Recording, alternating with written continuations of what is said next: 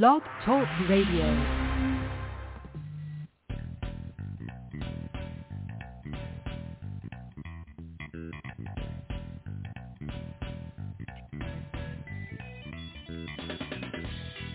Welcome to the Football Garbage Time NFL podcast. My name is Ha Kung Wong, and I'm the editor-in-chief of Football Garbage Time. And with me today for this episode of our football fantasy, our fantasy football draft strategy uh, look-in is my co-host Scott King. How you doing, Scott? I'm doing good. We we made Yeah, I know. play, so we, we survived. I and, and and you managed to uh, avoid getting into any major, any additional major fights in the off season over Twitter. So that's a, a, a win right there in that category. at least not over football. Maybe over NASCAR and other racing sports, but at least not over football. you seem to be okay. Yeah, for sure. Um, so I gotta I gotta ask you, Scott. I know obviously uh, for those for those of you who don't know, Scott is the uh, grandfather or the godfather. I should say I shouldn't say grandfather. Geez, I'm just dating you now. The godfather of uh, football garbage time. Uh, previously in charge of football extra points and many other places. So he's uh, the reason why we exist now. But uh, Scott, man, fantasy football. I know you've been playing for a very long time. I won't say how many years because that that will really date you and me. Um, but are you excited about the upcoming fantasy football season? Yeah, absolutely. It's been it's been a long time. Um, back in the days, sort of pre pre computer even.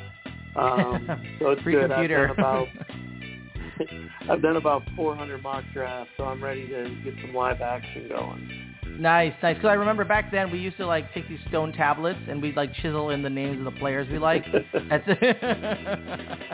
um, all right.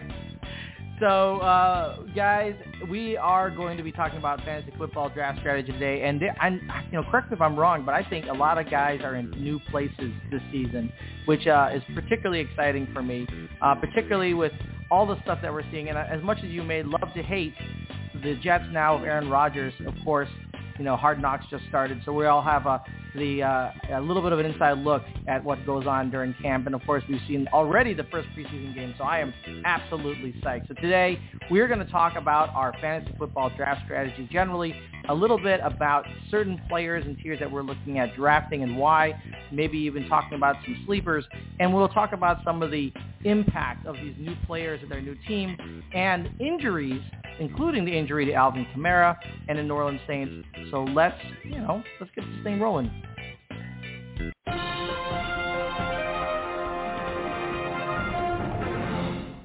All right, Scott. Let me start with you because I, I have some specific thoughts as well on draft strategy. I know you do because you've been tweeting about it as well. Uh, can we say tweeting, by the way? Now that it's X, uh, can I say tweeting? Is that wrong for me to call it tweeting? Xing, Uh, crossing, Xing. Po- post Xing? it just sounds Yeah. wrong. It just doesn't feel right. I'm going to keep saying tweeting. Uh, Elon can come come sue me if you'd like to. No, please don't sue me, Elon. I, I didn't mean that. But um, that being said, tell us a little bit about your draft strategy. And and we as a group, as usual, do an annual mock draft over Twitter uh, around this time, and we just finished the ninth annual football garbage time Twitter mock draft, and we had some very surprising results there uh, some of which you pointed out, Scott, along the way. But give me your thoughts on your approach to draft strategy, and just so everyone's, uh, uh, just so everyone knows, we're talking about PPR leagues right now. We'll we'll wind it back at the end and talk a little bit about standard non-PPR leagues. But let's talk about PPR leagues right now. What are your takeaways here? What are your thoughts on how you're going to be approaching your draft and your draft strategy this season? Yeah, I think I think it's a great question because this is a lot of of coverage you see on Twitter and a lot of questions around what you should do. And I think for me, what I always look at is, you know, what's my league, right? So you talked about a PPR, so that's that's an important aspect. And then where is their depth? And for me, I can do some things early on and maybe get around to um, back to that position that has depth Yeah. later and still get some good value. And Yep. so what stands out to me this year, and, and I'm showing my hand for our, our actual mock draft or our actual fantasy league here coming up. But There- There's taking a notes. you know, yeah, yeah, get your pen ready. So there's there's about ten running backs 10 to 12, you know, if you want to stretch it out, that I think are difference makers, right? And that's whatever you're, you've got the McCaffreys and the Ekelers and, and Chubb and kind of on from there.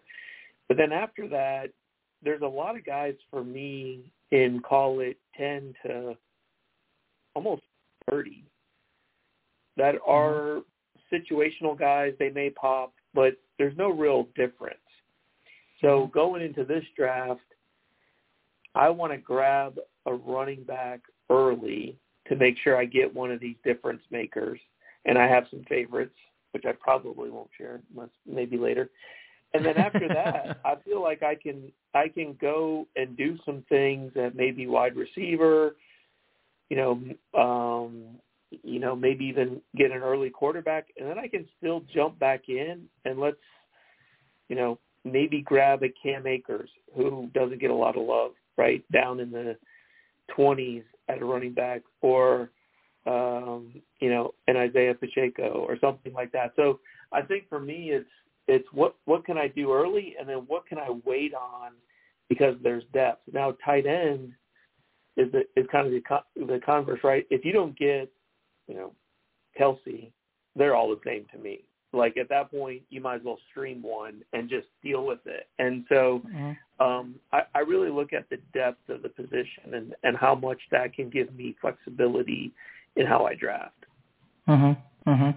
Yeah, so I I agree 100% with the fact that I look at depth and decide how best to draft and of course this is reflected in my uh, drafting as well and probably will give some things away as how I will approach our actual fantasy league coming up this season. But the way I see it, so first of all, I completely 100% agree with you about getting some of the top running backs right at the very beginning. Like that you really need to anchor your team with a running back. And and my it's not only talent for me, it's opportunity. It's the opportunity to get the number of touches you need to be consistent from week to week because that's what I want out of my first, second, third round draft pick is consistency, right? I you don't need win the game for me every single week. I don't need to win every single week on the, the you know some gigantic uh, amount of fantasy points. I just need consistency. I just don't need this person to zero out, you know, some days, give me donuts. Mm-hmm. I, I mm-hmm. can't have that from my first or second or third round pick.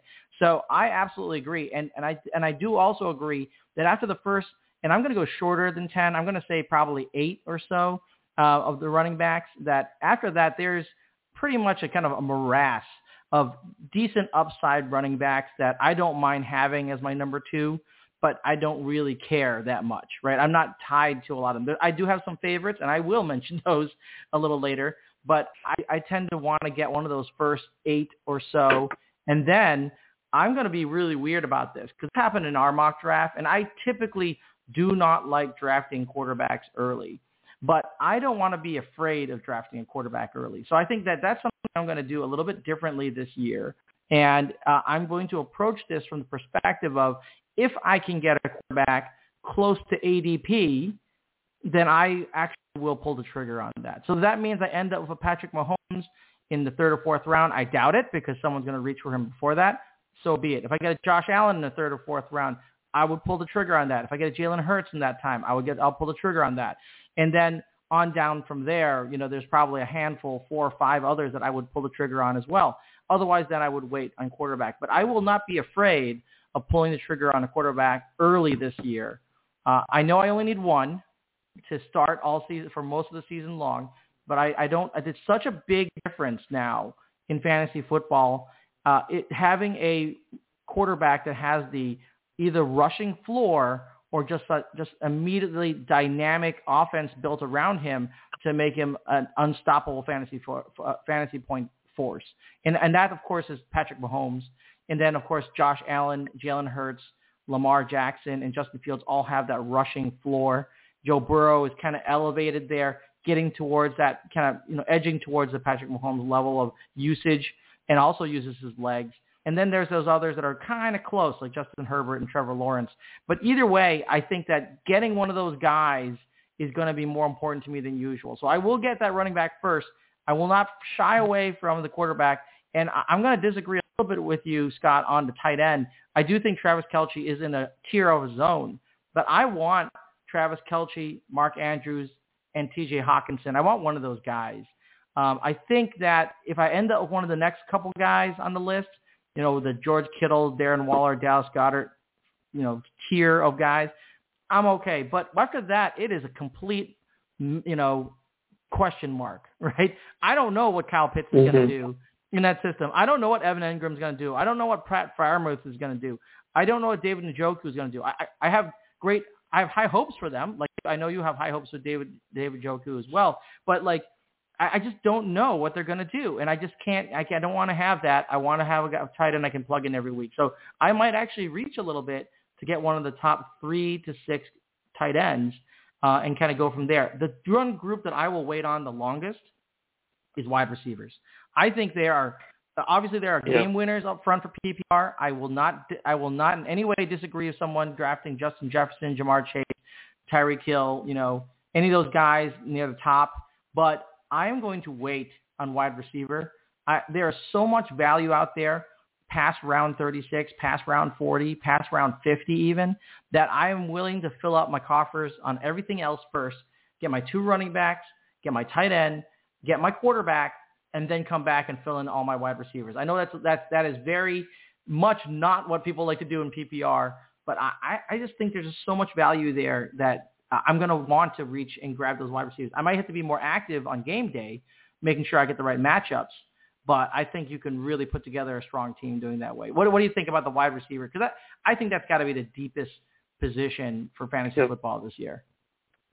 Yeah, you're you're exactly right, and and you know the comments around taking a quarterback early and even taking one of those top tight ends early, you can do that because of the depth. I mean, I've I've commented on it in in some posts and you know, I'll talk about guys that I like here. You know, I like Brandin Cooks this year. He's mm-hmm. down in the 40s, right? I mean, this is a mm-hmm. you know he's moving into Dallas. He he always is able to put up numbers, but you know you've got a Marquise Brown in the 30s, Calvin Johnson or Calvin Ridley in the 30s. You've got you know Kadarius Toney in the 30s and 40s, depending on what yeah. rank you're using. These absolutely. are guys who can absolutely put up numbers, and you can stretch. You know, you've got a Jackson Smith and Joe in Jigba in Seattle. You've got, you know, these are the guys that way down the list. You know, yep. Qu- Quentin Johnston, you know, the rookie going to L.A. Now they're a little they're a little stacked at wide receiver, but yeah, you're you're exactly right. That depth at wide receiver and quality depth is going to allow you to do some things early. You know, yeah, you could go running back, quarterback, tight end. Yep. And then coming back around to receiver, and then still get, you know, some quality guys, and you end up streaming a little bit. But you know, yep. if you ended up, if you went, you know, Chubb, uh, Lamar Jackson, T.J. Hockenson, and then came back around and grabbed, that puts you in the Terry McLaurin, Chris Olave range. Yep that's a pretty good team. yeah, exactly. Know? I think that's I think that's good. what people are are not actually. You know, it, it's it's it's interesting because I get it, right? I get your PPR. You, if you draft like Justin Jefferson or Ja'Marr Chase and you flip around and get Cooper Kupp, yeah, uh, you will have an unstoppable wide receiver duo, no doubt.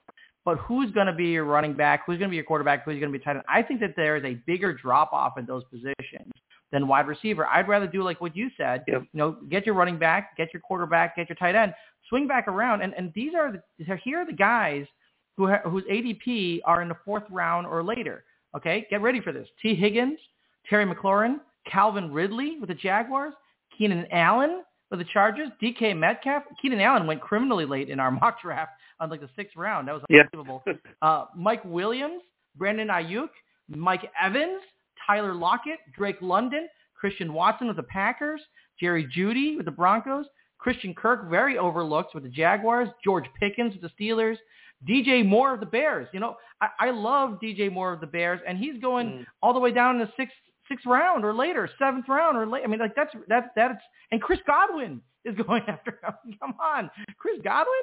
So you know, I, I just think there is so much depth there that you could just if you went one, two, three, running back, tight end, quarterback, and then you did a run of wide receivers, and you ended up three of those guys I just named, wouldn't you be happy with that? I mean, if you ended up with like a, you know, Keenan Allen of the Chargers and Mike Evans of the Buccaneers, uh, and let's take somebody deep, uh, you know, Jay Moore of the Bears or Christian Kirk of the Jaguars. You know, I would feel pretty good about that trio of wide receivers.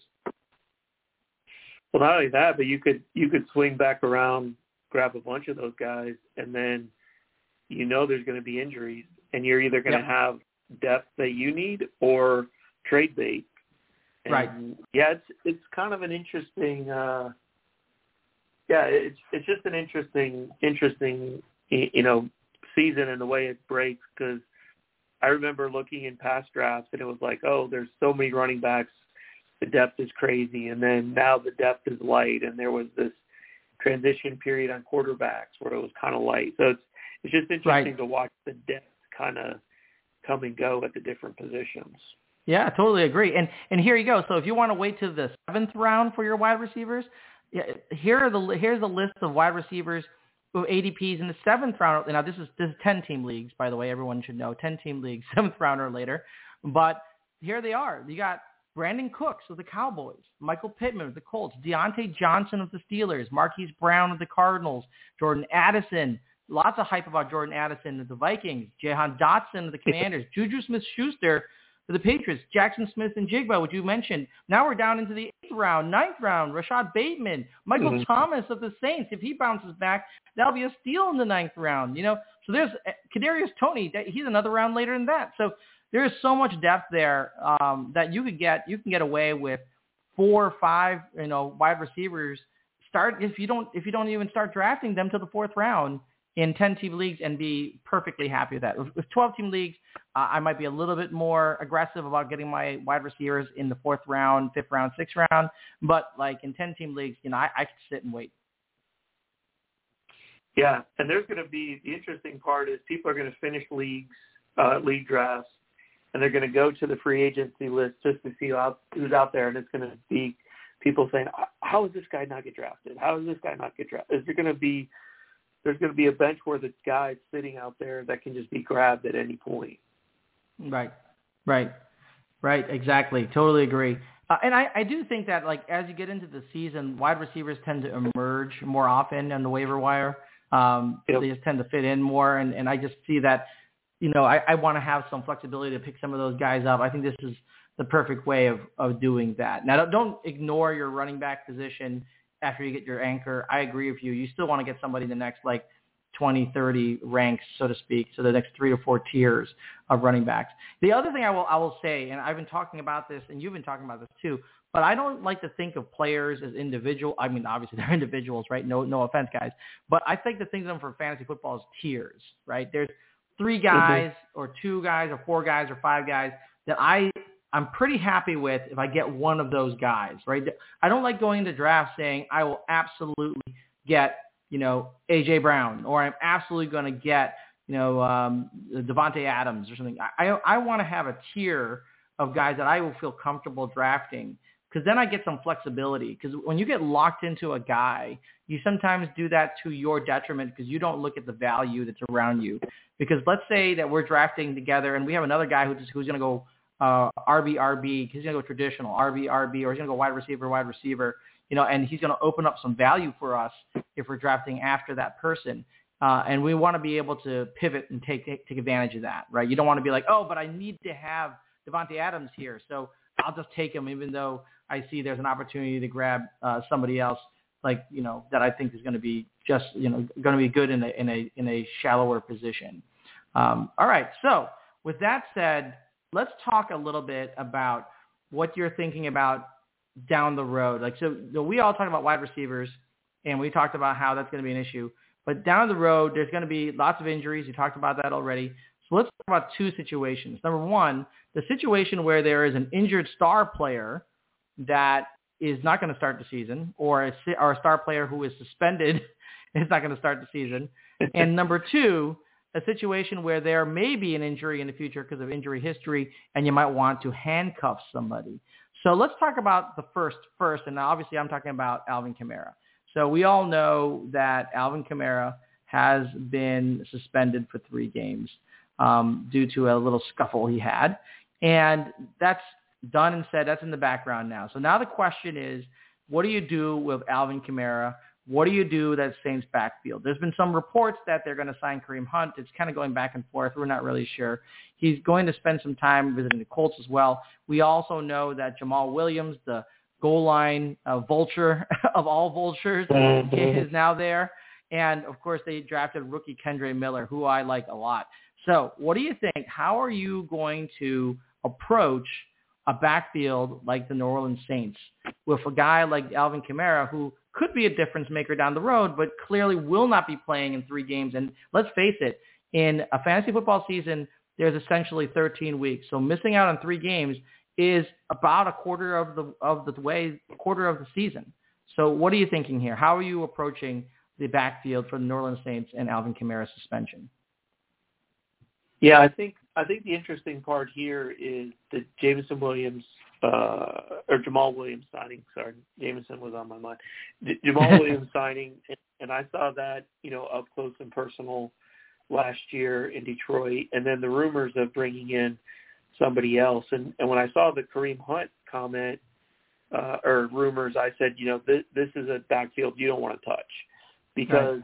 you know, exactly as you said, Jamaal Williams put up a ton of touchdowns last year, and I watched every game and every snap, and I saw all those touchdowns. He is a no-cut running back. Just hand him the ball, he goes straight ahead, and he'll get you one to four yards. and right. so, you know, that's what he's going to get you. And with or without Kamara, his value is hurt because they're going to want to put Jamaal Williams in at the goal line.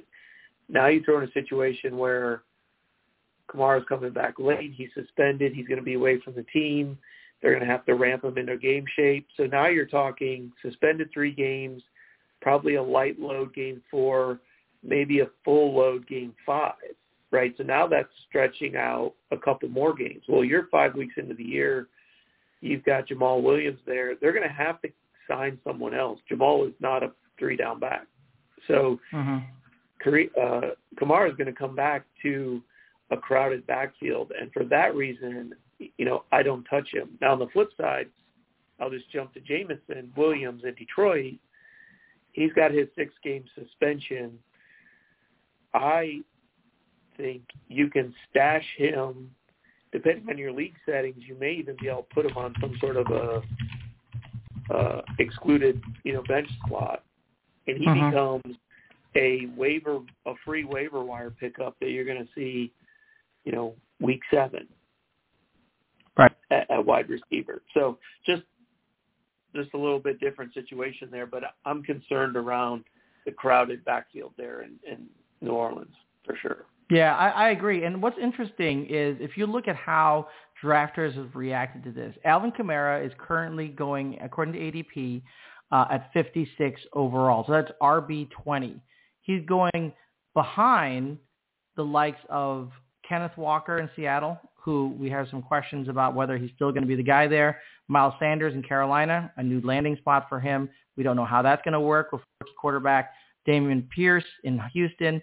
One of those guys we all love, but we don't know what we're going to get out of him this season. And he's going ahead of Dalvin Cook, who doesn't have a home right now, uh, but is also one of those potential difference makers. And Cam Akers, which again is a big question mark. And then you got James Conner right after that and Rachaad White in Tampa Bay after that. So, you know, what do you think here? Is that right? Is that the right place for Alvin Kamara to be going at 56 overalls, RB20?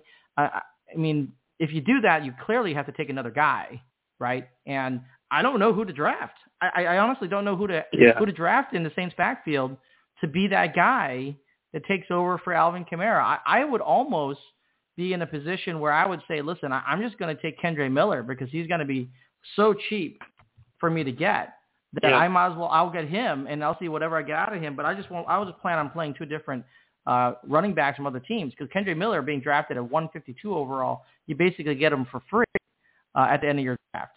Um, and if it's a keeper or or some sort of um, dynasty league, maybe Kendre Miller pops and you have a have a winner there too. So know, what do you think?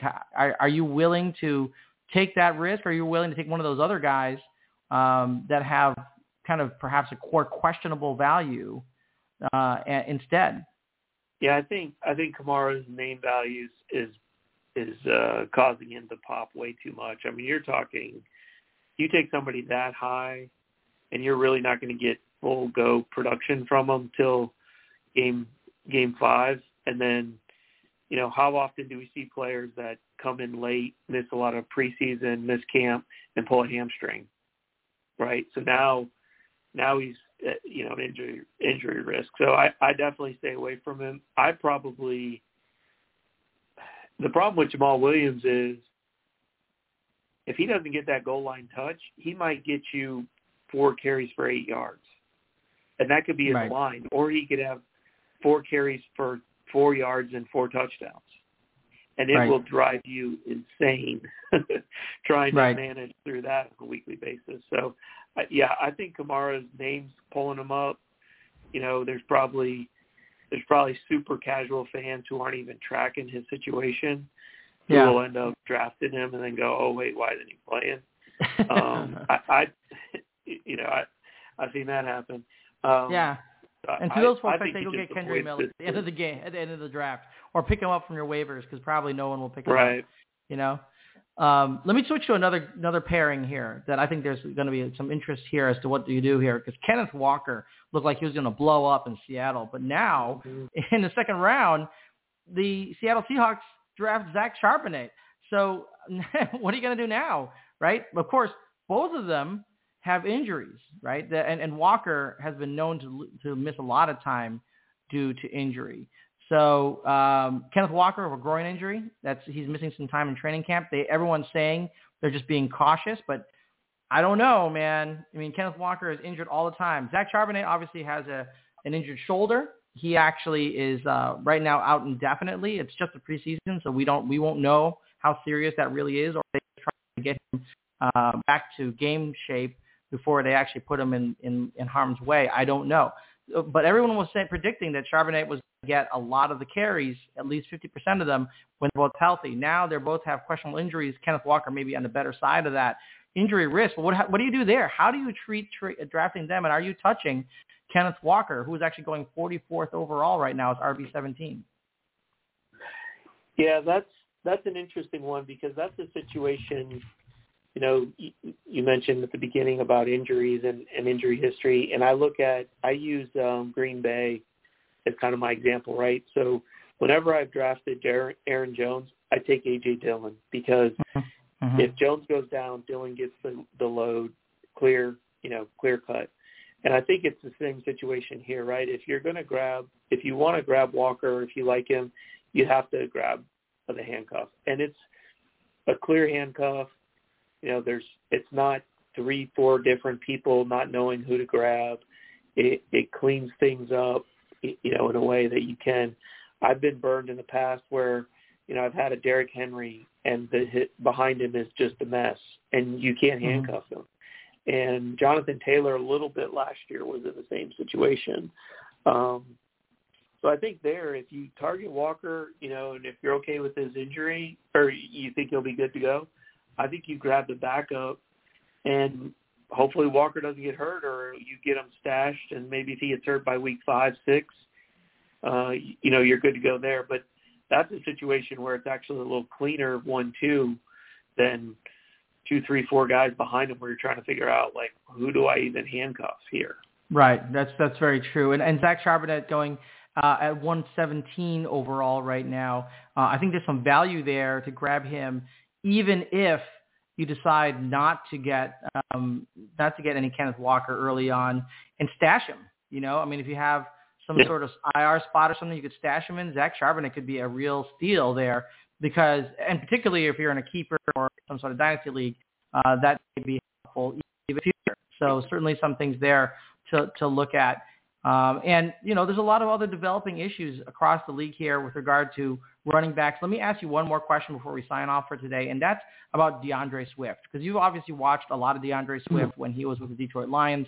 Now he is with the Philadelphia Eagles, a very high-powered offense, uh, but not a high-powered offense that likes to rely on running backs a lot, mostly because Jalen Hurts runs so much and they have so many other weapons on offense. But D'Andre Swift, obviously lots of upside there in a high-powered offense that will score a lot. He's being drafted 69 overall at RB27, and he's being drafted ahead of Isaiah Pacheco. He's being drafted ahead of Javonte Williams in Denver and James Cook in Buffalo and David Montgomery in Detroit. So what do you think here about drafting D'Andre Swift? Do you think there is some some path here to fantasy goodness with that Philadelphia offense, or do you think he is just going to get buried uh, along that very uh, that very large running back by committee? Yeah, so you know, Swift is a lot of has a lot of talent and upside, like you said, and the problem that I have and the problem that Detroit has and the reason why they traded him away is he has a hard time staying on the field and he has fumbled the ball. And Dan Campbell was not going to put up with that. And that's what led to a lot of Jamaal Williams touchdowns and why I think it was a fluke. Now, people will see highlights of D'Andre Swift and just say, oh, he's so dynamic. He can catch the ball. He can run. He can make guys miss. Absolutely agree. But what happens in between is he's not on the field or he fumbles. And there's a reason why Williams racked up all those touchdowns inside the goal line. So I think, you know, for me, he has good highlight tape. People get hung up on that, but without watching right. every snap and really understanding what you're getting, he's being overdrafted. And, you know, I wish him the best. If he could stay healthy and not fumble the ball, he would be amazing. Yeah. But you're going to get this hit and miss, and I don't see the Eagles head coach uh, Sirianni if Swift puts the ball on the turf, rolling him back out there and saying, "Oh no, that's fine, go get it again." Like I don't see I see him as a as a coach who's like, if you drop the ball, like you might as well go hit the showers because you're not seeing the field again. And that I saw that happen in Detroit where Swift will disappear for quarters because he put the ball on the ground. And uh that's just you know, so for those reasons plus the depth there, uh I don't see him getting, you know, huge touches. They have so many miles to feed, tight end, wide receiver, uh Hurts running. You know, what's he gonna get? Seven carries and right. three targets, you know? So right. what's he going to do with with ten touches?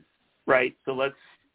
I'd have to look back at the chart from last year, but you know, that's what I. You know, the question though, the, the big question I have is who else are they going to use? Because obviously they they also brought in Rashaad Penny, um, and they also yep. they still have Kenneth Gainwell and Boston Scott. Um, it's a big kind of big question mark. And of course, Jalen Hurts is their leading rusher. So you, you got, I just kind of, I just don't know what we, what's there to expect there, right? I mean, I, I don't think that uh, D'Andre Swift is going to get any goal line touches. Um, like that's not really his role, uh, but he might.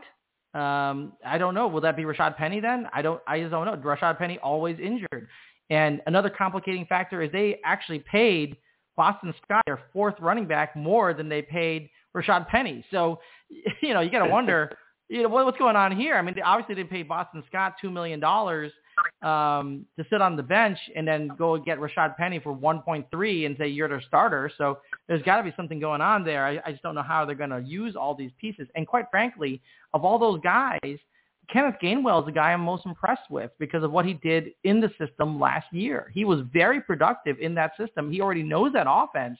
I would have stuck if I was the Philadelphia Eagles. I might have drafted some depth and, and kind of you know think about the future. I would have stuck with Ken Gainwell as a guy uh, and Boston Scott as the number two, and not go and get these guys uh, who may have a significant impact but have injury risk, and we just don't know how they're going to fit into the system. So I, I am probably going to stay away from D'Andre Swift, honestly. Yeah. Uh, I'm going to stay away from that entire yeah. backfield.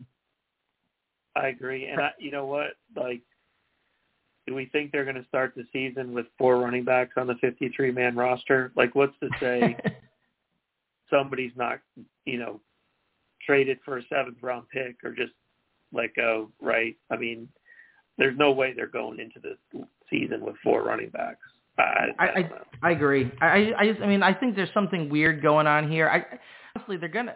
Everyone loves Kenneth Gainwell and Boston Scott in Philadelphia, and Jalen Hurts and Boston Scott are like best buds. So there's no possible way he's getting cut, and he's getting paid more than uh, Rashaad Penny anyway. If if there's an odd man out, I think it might be Rashaad Penny, honestly.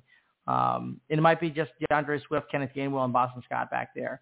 Or maybe one of these guys are going to be returning kicks or punts or on special teams. I don't know.